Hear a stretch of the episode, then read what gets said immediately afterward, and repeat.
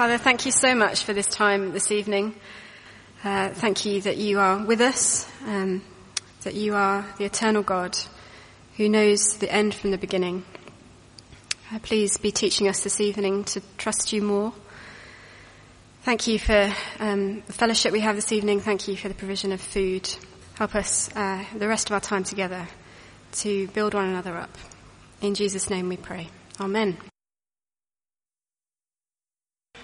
Well, we're going to make a start.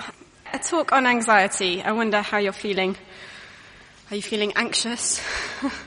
you like me, anxious about giving a talk about being anxious? Um, hopefully you've got a handout. There are handouts on your tables and pens. Uh, hopefully you've introduced yourself if you don't know everyone around your tables. Um, nice to see people from the morning and the evening here. Um, so there'll be a chance in a minute to, to chat a bit, so do introduce yourselves if you don't know each other. Great. Well, 10 easy steps to beat anxiety. I read on the website this week. Number one, get enough sleep. Two, smile. Three, declutter your space. Four, eat right. Five, make a mood board. Ooh. Six, plan ahead as much as possible. Seven, worry, but only for 20 minutes a day. You're allowed to have 20 minutes of solid worrying time and then no more. Eight, imagine a peaceful place and put yourself there. Nine, drink chamomile tea. And ten, exercise. Uh, well, those those were the ten easy steps that I read on a website uh, from a health and fitness media setup in New York City. Um, yeah, I just found it on the internet, but it's quite they're quite a common it's quite a common list, isn't it? Um, kind of self help, uh, good advice, some of them, but but how much do they really get to the deeper roots of our anxiety? But what is anxiety? For those in the mental health profession, it's the largest diagnostic category. There are lots of different types of anxiety, generalized anxiety disorder, post-traumatic stress disorder, panic disorder, OCD, to name a few of the more severe forms. Anxiety and depression often go together. Figures show that one in five will suffer with depression at some point in their lives, and one in seven will suffer with severe anxiety. Some of us are more prone to anxiety than others, uh, whether that's through experiencing traumas uh, at some point in life that have just left scars. Uh, perhaps we grew up in a household where we had parents who were worriers and they just instilled in us this sense that the world is a dangerous place. Um, perhaps we're just genetically predisposed. But I think you'd agree with me that anxiety isn't just a problem that's like out there in newspapers and in lists of stats but it is in here. Um, we might not have a diagnosis, but we all have anxiety in us. Um, by way of research this evening, I sent out a questionnaire to a variety of women, lots of different ages, stages, different situations, and I asked them about their experiences of anxiety. And thank you to those of you here who filled that out. It's really, I'm really grateful. And when asked in those questionnaires what effect anxiety had physically and emotionally, these are the answers that came back. They included sleeplessness, tearfulness, overeating, not eating at all, nausea, panic attacks, tense shoulders, grinding teeth, bitten nails, IBS, loss of self-confidence, hiding away, seeking escape in food, alcohol, shopping, fantasy, impatience, exhaustion, restlessness, guilt, and not being all together. One person said, some days, if I'm dwelling on the terrifying thoughts that flits through my head, then at worst I totally fall apart. It's an emotional roller coaster that I can't seem to get off.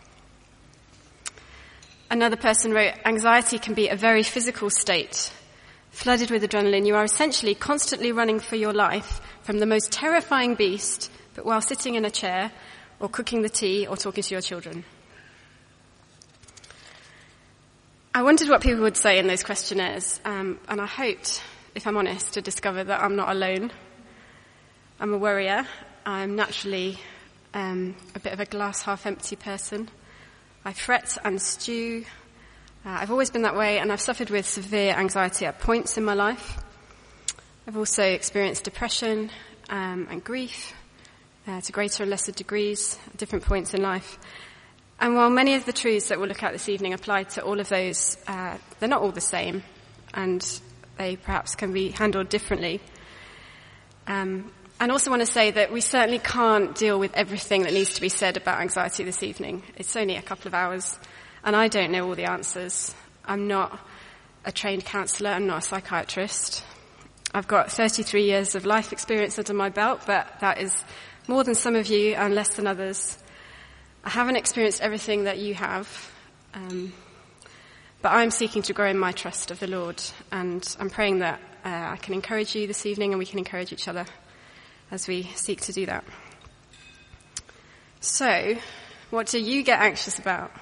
We're going to spend a few minutes now and just discussing with our neighbours what comes to mind, the trivial and the not so trivial. And just to say, if this makes you feel uncomfortable, which I guess for some it will, um, try to remember that verbalizing your fears and anxieties doesn't make them more powerful and it doesn't make them more likely to happen. Um, for, in fact, for the purposes of this evening, it should actually be helpful to identify them, to share them, and realize that you're not alone in them. And identifying your fears should mean that you'll be more blessed when you actually see how you can apply God's truth more specifically and effectively to them. I want you to imagine it's a bit like having really cold feet. So imagine you've been standing outside for a really long time. You are, you, you know that feeling when your feet are just frozen and, and you try to ignore them for a while, and then, you know, you put another jumper on, and you put your hat on and your gloves on, and you stand next to someone else who's warm, and you, you have a hot cup of tea, but your feet are icicles, and they ache, it's so cold. Uh, it's only when someone gives you a pair of really warm, thick socks and puts a heater down by your feet that they start to warm up. So imagine it's a bit like that. Uh, our anxiety is a bit like our cold feet. We need to identify them and then apply the heat of God's word directly to them. And that will make them warm up. Sort of, the analogy kind of works. um, so, on your sheets, the first little um, bunch of questions. Uh, we'll just have a few minutes to do that, perhaps in pairs, uh, and then I'll call us back together in a few minutes. Go for it.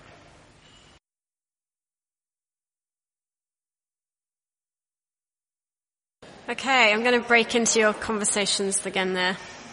Okay, I hope you're not uh, too miserable after doing that. I wonder what anxieties you shared with each other. I received um, a really long list of things when I sent around those questionnaires.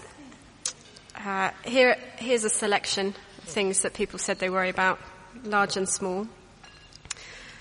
I'm going to a party. Who will I talk to?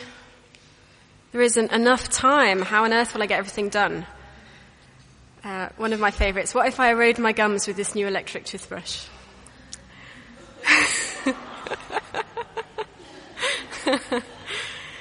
what if I say the wrong thing? What will they think of me?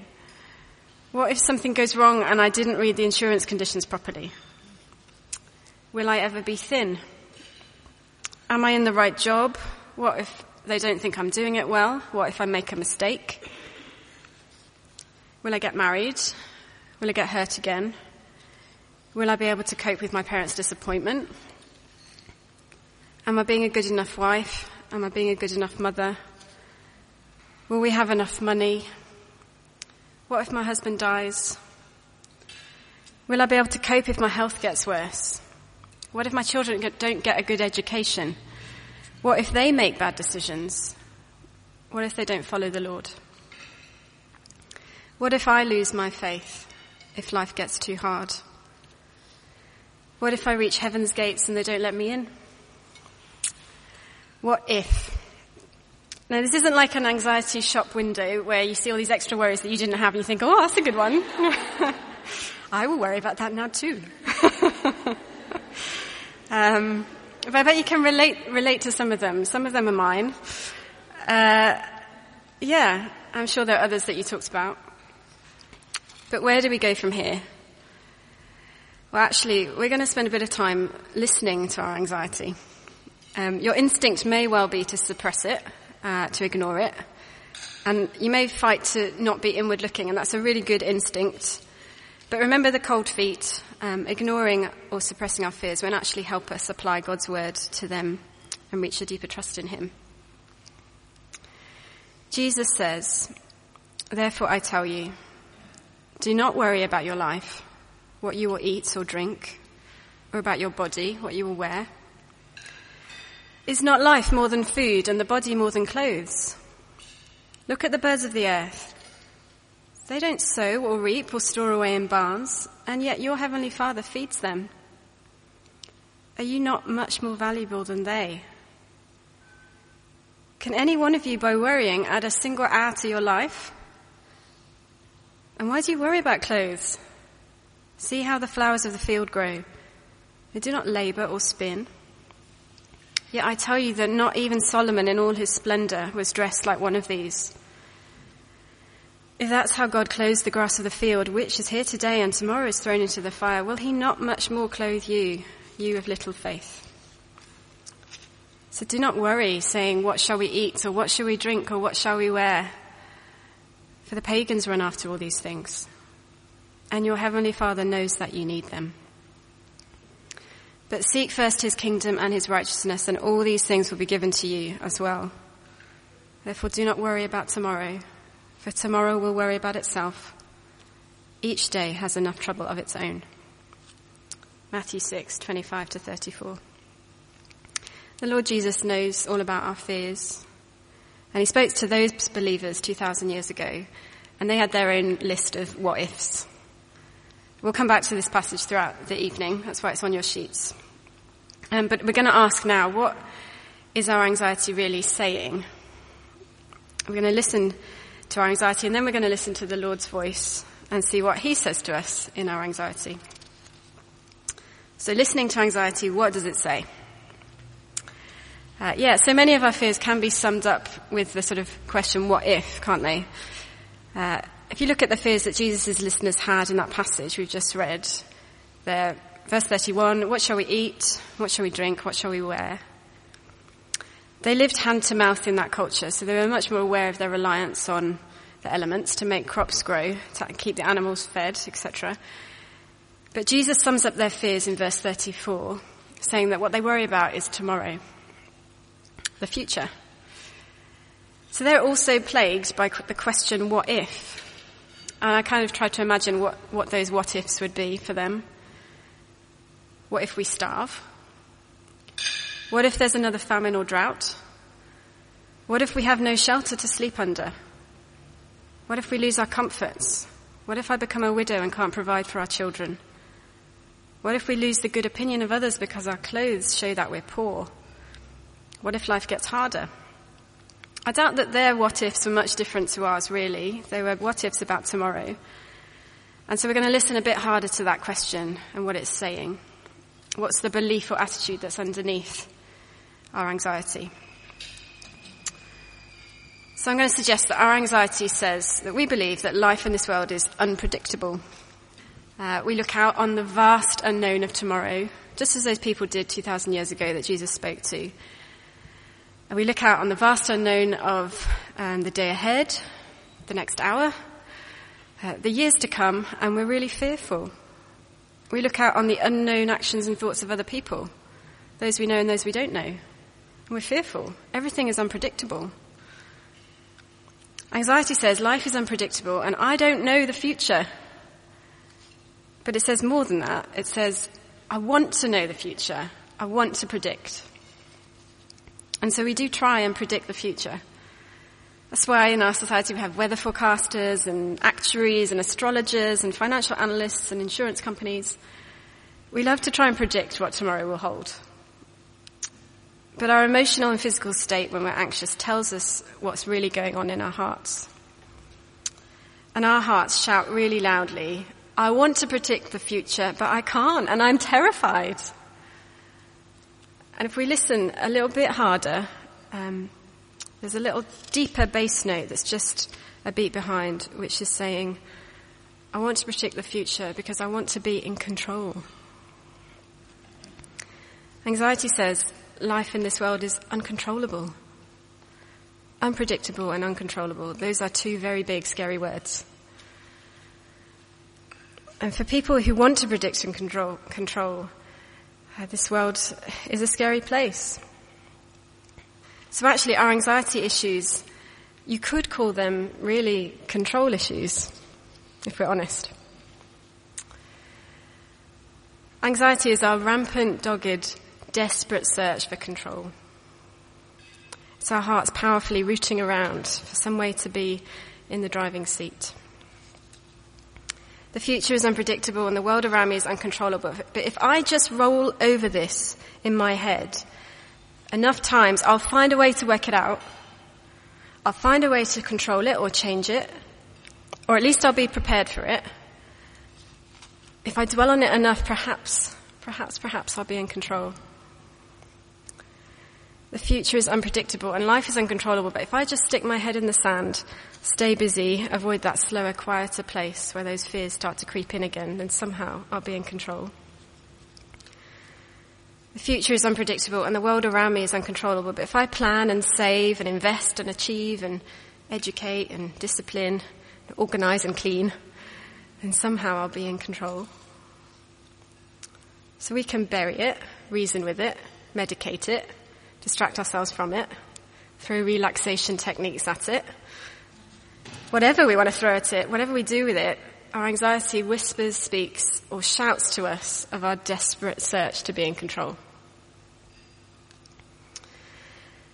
So, that's what I'm suggesting. Our anxiety says, life in this world is unpredictable, uncontrollable, but I want to predict and I want to control. And yet, how successful have we been? so far at controlling this world. I heard a story of a woman um, who had been having trouble with insomnia and paranoia for years because she just had this deep fear of being burgled in her sleep. Um, uh, her husband just didn't know what to do. One night he um, he did hear a noise in the house, so he went downstairs and he found a burglar. And he stood in the doorway, gave a huge sigh of relief, said, "I'm so pleased to see you." My wife has been waiting for you for 10 years. Our anxiety may be our search for control, but it will always elude us and we can't actually change the future.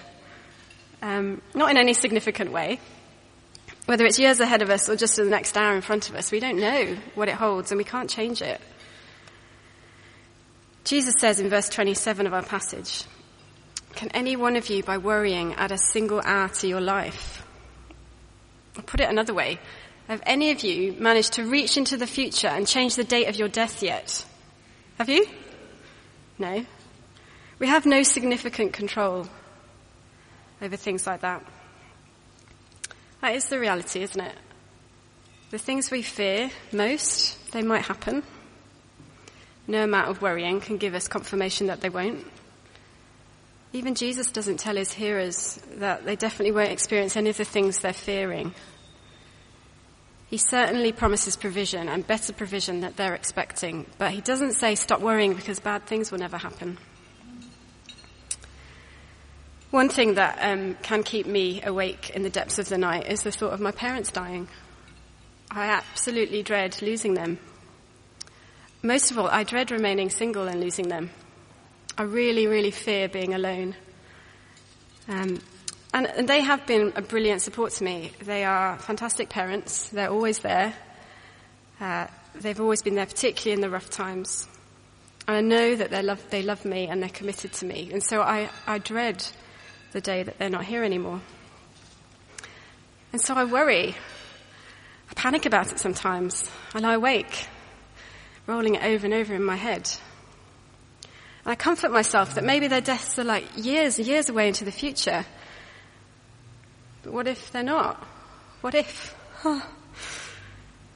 What if the health problems they have take a turn for the worse? What if that trip they're taking abroad turns sour and they don't come back? Honestly, I think I worry more about them in lazy retirement than they worry about me in the sprawling metropolis of London. And yet I can't do anything significant to prevent their demise. I haven't been able to prevent the heart attack my dad's already had, the cancer that mum has had. There's nothing I can do. I'm frail and I fail and I can't control whether they live or die. I am not God. I'm not God. And that is the place that my anxiety should lead me to. Anxiety re- reveals to us that we are not God. We can't predict and we can't control. We simply can't have things our way. So anxiety, if we let it, actually, it should lead us to recognize that we need someone else other than ourselves. We need someone who knows the end from the beginning. Someone who isn't limited and isn't frail like we are. Someone who really can control the future. So as we listen to our anxiety, we actually really need to listen to God. Remember the former things, those of long ago. I am God and there is no other. I am God and there is no one like me. I make known the end from the beginning, from ancient times, what is still to come. Isaiah 46, 9 to 10. So we listen to him because he alone can predict the future not just predict, actually, he knows the end from the beginning. The Lord Almighty has sworn, surely as I have planned it, so it will be, and as I have purposed, so it will happen. Isaiah 14:24. So we listen to God because he alone controls the future, and nothing happens that is outside of his control. So God says to us in our anxiety, that's a point on your sheet, only I know the future and only I control the future. Did you know that God's most frequent command in the Bible is do not be afraid or, or words to that effect? Which is great, isn't it? He exhorts his wayward people to trust him over and over again. Uh, but he doesn't leave it as that. He, and these aren't trite, empty comforts of a well-wisher. You know, someone who comes to you when you're facing some profound struggle and just says, don't worry, it'll be fine. How do you know? The Lord God is never trite. He never makes empty uh, promises to us. He gives us ample reason to trust Him. He's given us a love letter full of reasons to trust Him, written over thousands of years containing almost 800,000 words breathed out by Him. That's the Bible, in case you're wondering. The fact that his most frequent command is don't be afraid tells me that he knows how hard it is to live in a world as broken as this one. He does rebuke us for our feeble faith in him, but with love and patience, infinite love and patience. And he gives us a lot of reasons to trust him which caused him to say that well-known verse that we mentioned in our publicity, do not be anxious about anything, but in every situation, by prayer and petition with thanksgiving, present your requests to God. Now I'm realizing that my own struggle with fear and anxiety um, is probably because of two things. One is my proud heart that wants to be God, um, and the other is my wrong view of God's character. So let's look at our passage in Matthew 6 again. And we're going to spend a few minutes just delving into it. And I'd like you to list the reasons in that passage that Jesus gives um, to stop trying to be God ourselves and to trust Him instead. instead. Maybe, yeah, write them down, put them in your own words if you can. Uh, do it in, in pairs if you'd like. And we'll have a few minutes to do that. Okay, go for it.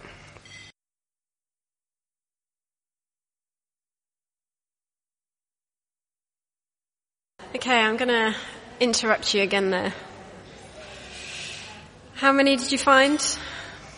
How many reasons? Did anyone count them up? Kristen, how many did you find? You grouped them. okay, how many categories did you have? Four categories. What were your categories? Yeah, life is more than trivial things. God provides. He values us more than we think. He's heavenly and he knows everything. Good categories. Thank you. It's a great passage. Uh, and it reminds us that we're not God, this passage, doesn't it? It reminds us that we can't guarantee food for ourselves in the future, let alone provide foods for birds and clothes and grass and lilies. And we certainly can't change the date of our death. Only God can do that. So this passage, I think, teaches us to repent of our pride in trying to be God But it also teaches us to repent of not trusting the one who cares for us. And that was the second reason I think that I struggle with anxiety is that I have a wrong view of God's character sometimes. So that's uh, the next point on our sheet. God says to us in our anxiety, I control your future and I am good. How does this passage describe God? Well, Kristen's just said, um, verse 26, He's heavenly. He's our heavenly Father. More than that, He is your heavenly Father.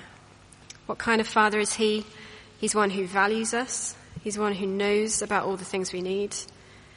And He's one who even provides for creatures and plants who aren't His children, who aren't made in His own image, who He hasn't sent His Son to die for, and He provides for them.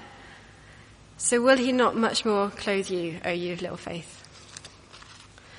I reckon every time we see a bird in the air for the next week, we should remember that God provided for that bird.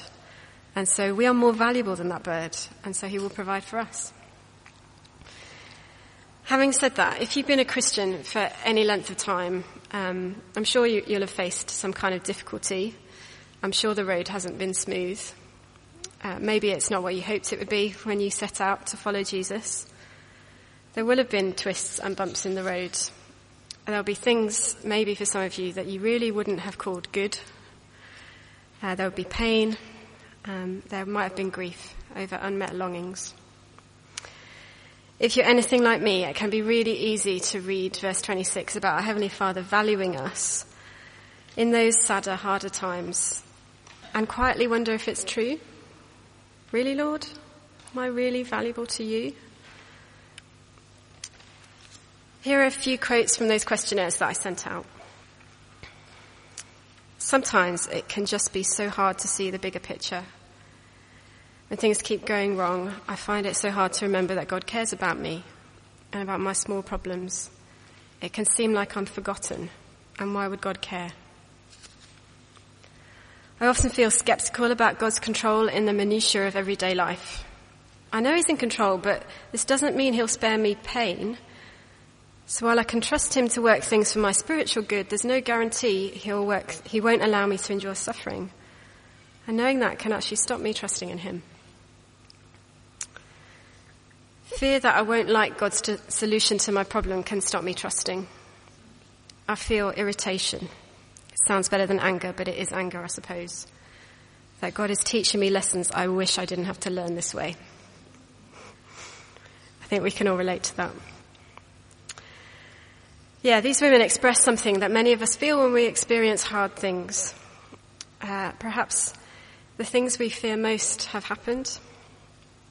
And these experiences may not feel like the provision of a loving Heavenly Father who values us and cares for us. In my heart, this contributes to my anxiety if I let it, because a darker fear sort of wells up and reverberates around my head. What if? What if God is not really good? The future is unpredictable, but maybe He is as well. Perhaps we can accept that God is in control, but we doubt that He's really kind in His dealings with us. He can take on a slightly different image in our minds, not, not the one in Matthew 6, not the Heavenly Father providing lovingly for every small need of His creation, but a sort of colder, disciplinarian God who like doles out trials for our good. Maybe you can relate to that. If you can, you're not alone. Uh, I, but I speak to myself here as well when I say this, that those thoughts are wrong. And we need to repent of making a false image of God in our hearts, believing untrue things about Him.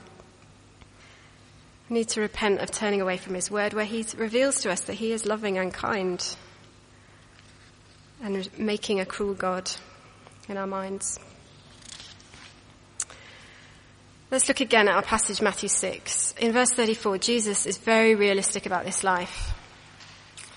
Each day will have its own trouble.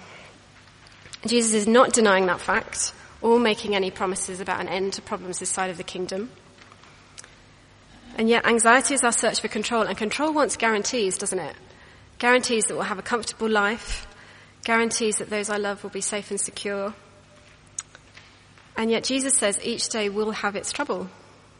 He doesn't guarantee a life of comfortable safety. But He is the one who gave up His Son for us. The Lord is the one who gave up his son for us, and he is tender and generous in his love. He is not capricious or cruel. Romans 5 verse 8 says, He demonstrates his love for us in this, that while we were still sinners, Christ died for us. In his love, he does give us a whole load of guarantees. I've listed some of them there on the sheet. Some of my favorites. He pierced his own son for our transgressions, and by his wounds we're healed. He's engraved our names on the palms of his hands. He takes great delight in us. In his love, he no longer rebukes us, but he rejoices over us with singing. We are precious in his eyes and honored, and he loves us. He created our inmost being. He knit us together in our mother's womb. We are fearfully and wonderfully made. All the days ordained for us are written in his book before one of them came to be. He is for us. And having given up his son for us, he will along with him graciously give us all things. Those are very precious guarantees. And trusting them doesn't mean we suppress our bewilderment or sadness before the Lord. And I, I, don't want you to hear me saying that this is a call to stiff upper lips. It isn't. There is so much in the Psalms, uh, in books like Lamentations or Job, which show us believers crying out to the Lord in the midst of suffering, grieving, asking Him why, telling Him that they don't feel His loving kindness at the moment, but they appeal to Him on the basis of the attributes they know to be His even if they don't feel the warmth of his love in the trial they're undergoing. We will only understand God's love for us properly if we understand the end towards which he's working. And what is that in Matthew 6, verse 33? We're to seek after God's kingdom and righteousness as our priority over and above the temporary needs of this life. His kingdom is the end towards, to which, um, towards which he's working. It's a place of peace, we know. It's a place of perfect relationship with Him. A place of no more mourning or crying or pain. No more sin. No more suffering. And that is the end towards which God is leading all of our lives. And He's preparing us for that kingdom. We need to trust, pray that we would trust that wonderful guarantee of Romans 8, 31 32, that God is for us and not against us. Let me read that verse again. He who did not spare his own son, but gave him up for us all, how will he not also, along with him, graciously give us all things? We trust that he's for us, even in fearful situations, because he's given up his son for us. He loves us. He will deliver us, but at times his deliverance will be more sophisticated than we can understand. He'll never leave us, and he tells us, My mercies are new every morning, and my grace is sufficient for you. One of my favorite Christian books is um, Don Carson's Knowing God. Um, if you haven't read it, it is a meaty book. Uh, it will deepen your faith and understanding of God, but it informs the mind and warms the heart at the same time. And he writes about these promises in Romans 8, and he says, uh, a quote I put on your sheet actually, the meaning of He will give us all things can be put thus. One day we shall see that nothing, literally nothing, which could have increased our eternal happiness has been denied us. And that nothing, literally nothing, that could have rejo- reduced that happiness has been left with us. What higher assurance do we want than that? Amazing. So God says to us in our anxiety, I control your future and I am good. We're going to spend some time now uh, chatting again, a slightly longer break, a chance to have some tea and coffee and uh, some sweet things are going to be brought round, I think. Um, but there are some more questions there just to think through this whole issue of, uh, yeah, trusting the Lord. Um, perhaps you want to discuss those around your tables and then I'll, I'll bring us back together in about 10 minutes. Great.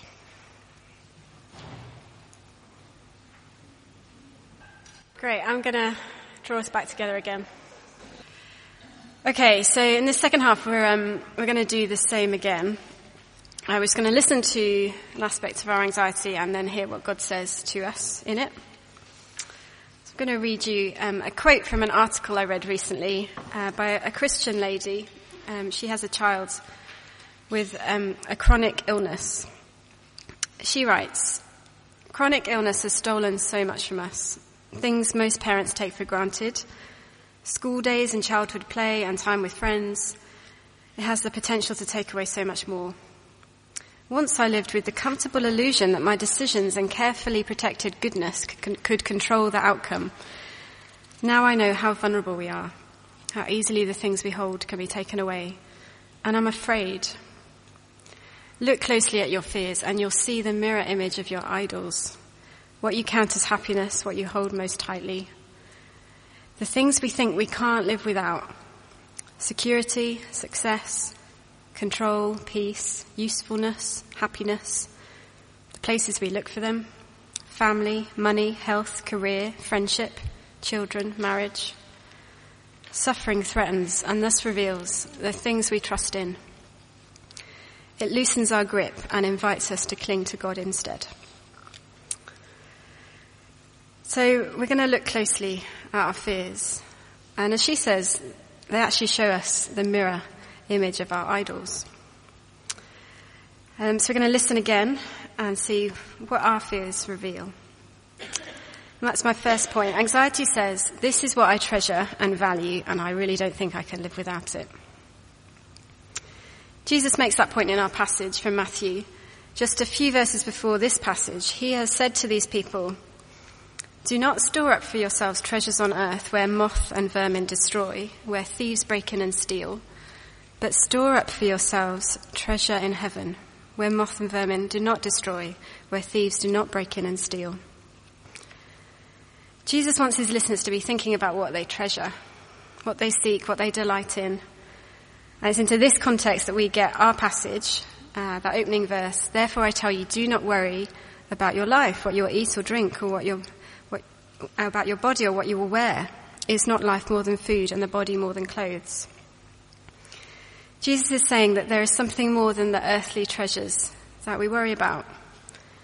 He's saying that whatever you treasure here on earth, whatever you think you need, if it's anything other than God himself, then it is vulnerable. It's fragile. It's going to decay. It can't be relied on to last for eternity.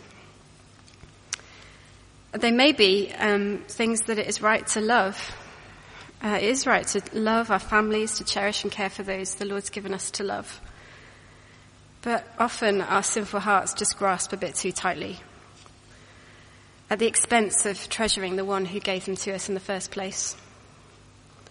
We treasure them and we wish they could be ours forever. We, we really want permanent happiness, comfort, ease, peace, security, love. But we look for it in the wrong places. We think our earthly treasures can provide that permanence. And so we fear and panic when they're threatened. But it isn't those things that can provide the permanent treasure that we long for, but the creator of these treasures. He's the one that our anxiety should drive us to. So God says to us in our anxiety, I give treasure of greater and lasting value, and I will ensure that you get it, that you take hold of it. We've seen that already in the first half. We've seen that his kingdom is the end that God is working towards.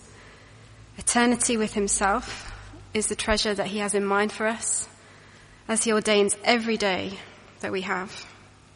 And we've already seen that he will do all that is needed in his infinite wisdom to ensure that we take hold of that treasure in eternity. Many of us know that. And yet we're still anxious. I'm still anxious. And so we need to diagnose what it is that we're treasuring. So we're going to take another look um, at some specific anxieties that, uh, some of them that I read out at the beginning, and work out what the earthly treasure is behind them. What about these? Uh, what if I say the wrong thing? What would they think of me? Or am I in the right job? What if they don't think I'm doing it well? What if I make a mistake? I wonder, perhaps if we treasure being approved of or being perfect in the eyes of others, our fear will be rejection or criticism it's definitely something I fear. And so I treasure being perfect in the eyes of others. Many of us will have that.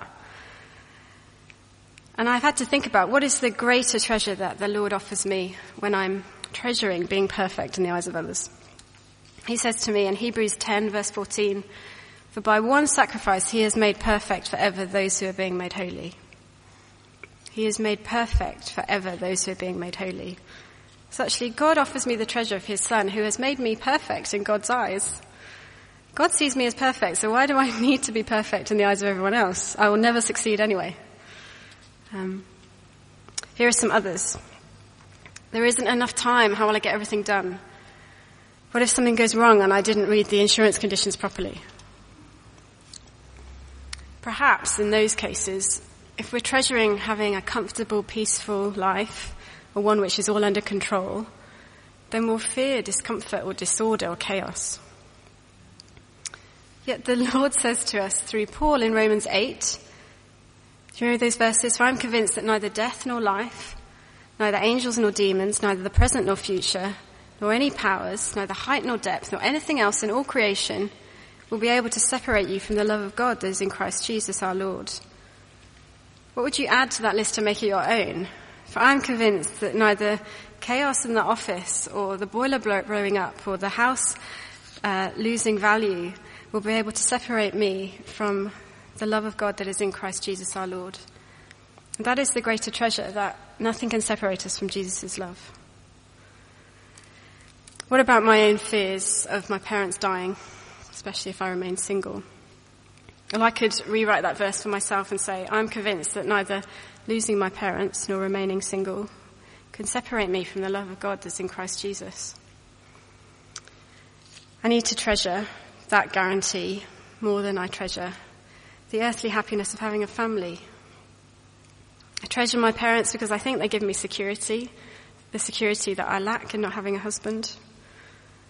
But I have a secure relationship with Jesus, place in his lasting kingdom, a better security than the transience of human relationships, and a better heavenly father, even than my father, who's caring for my every need now.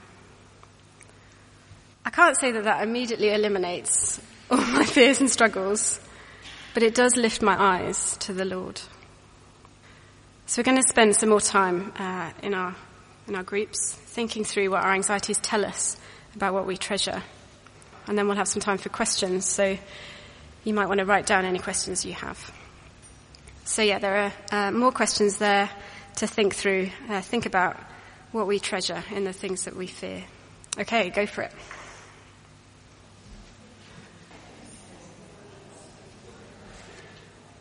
Okay, I think I might interrupt us again there.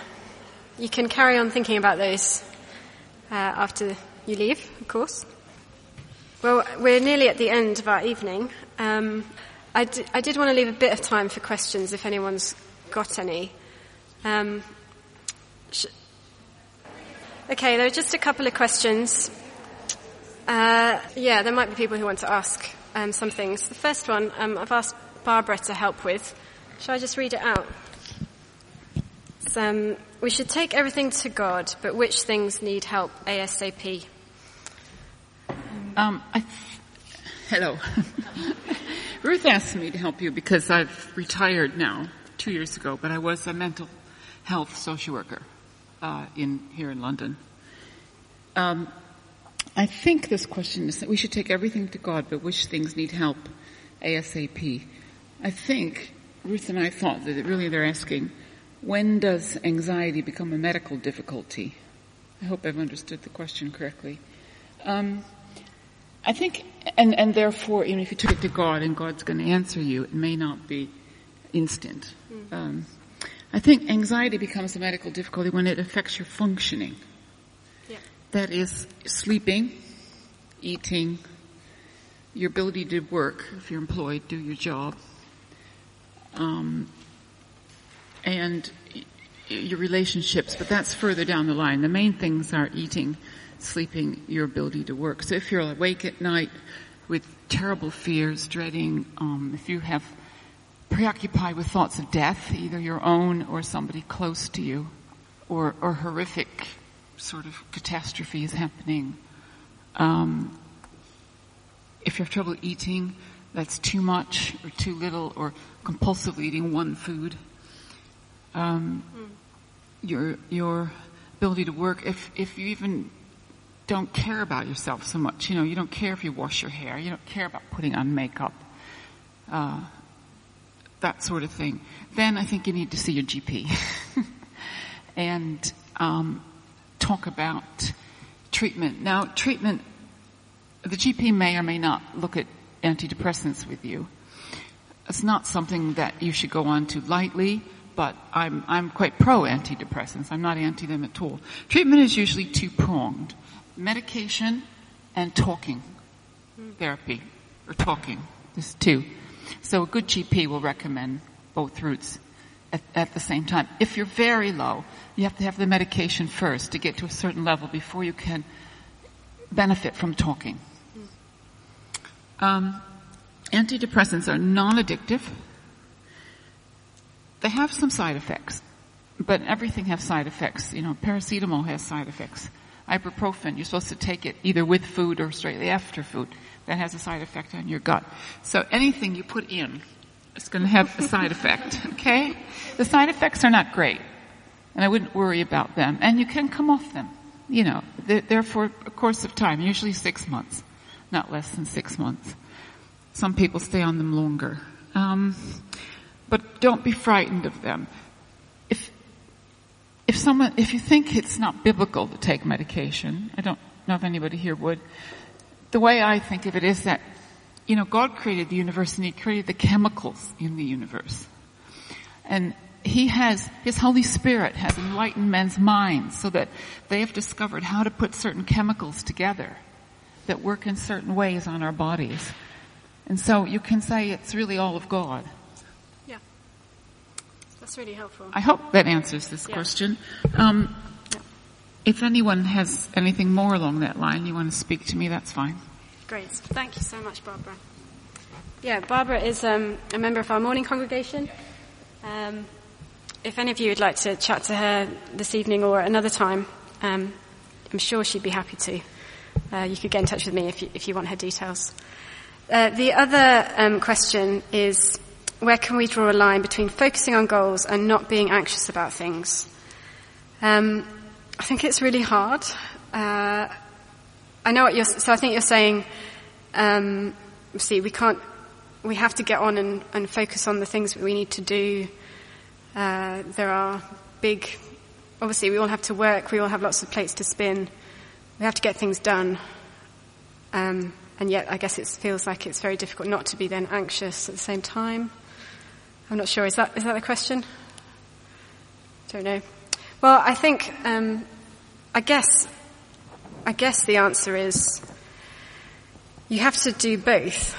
Um, you have to both focus on your goals and you have to seek the Lord and try not to be anxious about the things that you can't control. So it is, comes down to the control thing, doesn't it? There are things that we can control that we're responsible for. So we're responsible to do our job, to care for our families if we have them, uh, yeah, to steward what the Lord has given us well, not to be irresponsible, that would be ungodly. Um, but we're not to try and control the things that we can't control, i.e. the future, the unknown, uh, what's um, the things we can't do anything about. Those are the things we're to take to the Lord. So I think it's working with Him and not against Him, not trying to be Him as we focus on the responsibilities we have. And we are supposed to plan for the future. I think that's encouraged in, in the Bible to be, to be wise and to plan. Um, but there are lots of proverbs about we make plans, but the Lord guides our steps. So it's just remembering that, isn't it? That we do things if the Lord wills, ultimately. Um, we shouldn't sit around not doing anything, not planning anything. Um, but we can take risks because God doesn't. He's, he knows. He knows everything. So we take risks, we pray, we trust, and we try not to be anxious. Anything you'd add to that? I think it's probably a lot to do with as well why, what your motives are for setting goals, so or for doing the things that you're doing. So to take the example, the thing that I do obsessively when I'm anxious is reading every single article I can find on the condition that I have. Now, it's, it's, I think it's biblical and godly for me to, to understand about what's going on with my body and to plan and to be aware of, of the medications I'm on and of the possible sort of, you know, implications of those, blah, blah, blah. But it's, it's, it becomes a different thing when the reason that I'm doing that is to try and control the situation, uh, to try and know everything I can, to f- sort of find the diagnosis, a bit like house. Um, if I'm sort of trying to diagnose myself with something completely different or um, trying, yeah, trying to be in control. So I guess you get to a point where actually you're just going around in circles. And at that point, you need to say, well, I've done all I can, and now I just need to stop and trust and mm. go watch some TV or something. Okay, great, thank you. Uh, if anyone wants to come and chat to me about that uh, more at some point, please do. But I think we should probably finish because we've run over. Um, there are a couple of things just on your handouts um, to mention. Uh, I've got a five point plan for dealing with anxiety, if you find that helpful. Just to recap what we've done this evening, um, you could look over that. Also, some books to recommend, some great books out there. Uh, someone's helpfully pointed out that I've got the wrong author for knowing God. How terrible. It's, yes, it's, yeah, I'm so sorry. I'm getting my Christian Greats mixed up. It's actually by Jim Packer. Um, so do have a look at those books. Uh, it's a really great one. Uh, the first one called Running Scared by Edward T. Welch, which is just brilliant. Okay, uh, why don't I pray um, and then we'll finish. Father, we um, praise you for uh, the place in your kingdom that you, you have secured for each of us. Praise you that uh, you have promised us that there's nothing that can separate us from your love, that one day we will be with you in a place of no more suffering or pain, a place of perfect relationship with you. Uh, please set our eyes on that again. Please help us to stop trying to be God in our own lives and to turn to you instead, and to trust your loving, kind purposes for us. Please help us in that battle Help us to keep battling. Help us to encourage one another in that battle, to point one another to you. We pray that we would continue to discuss this together to build one another up as sisters in Christ. For your glory we pray. Amen.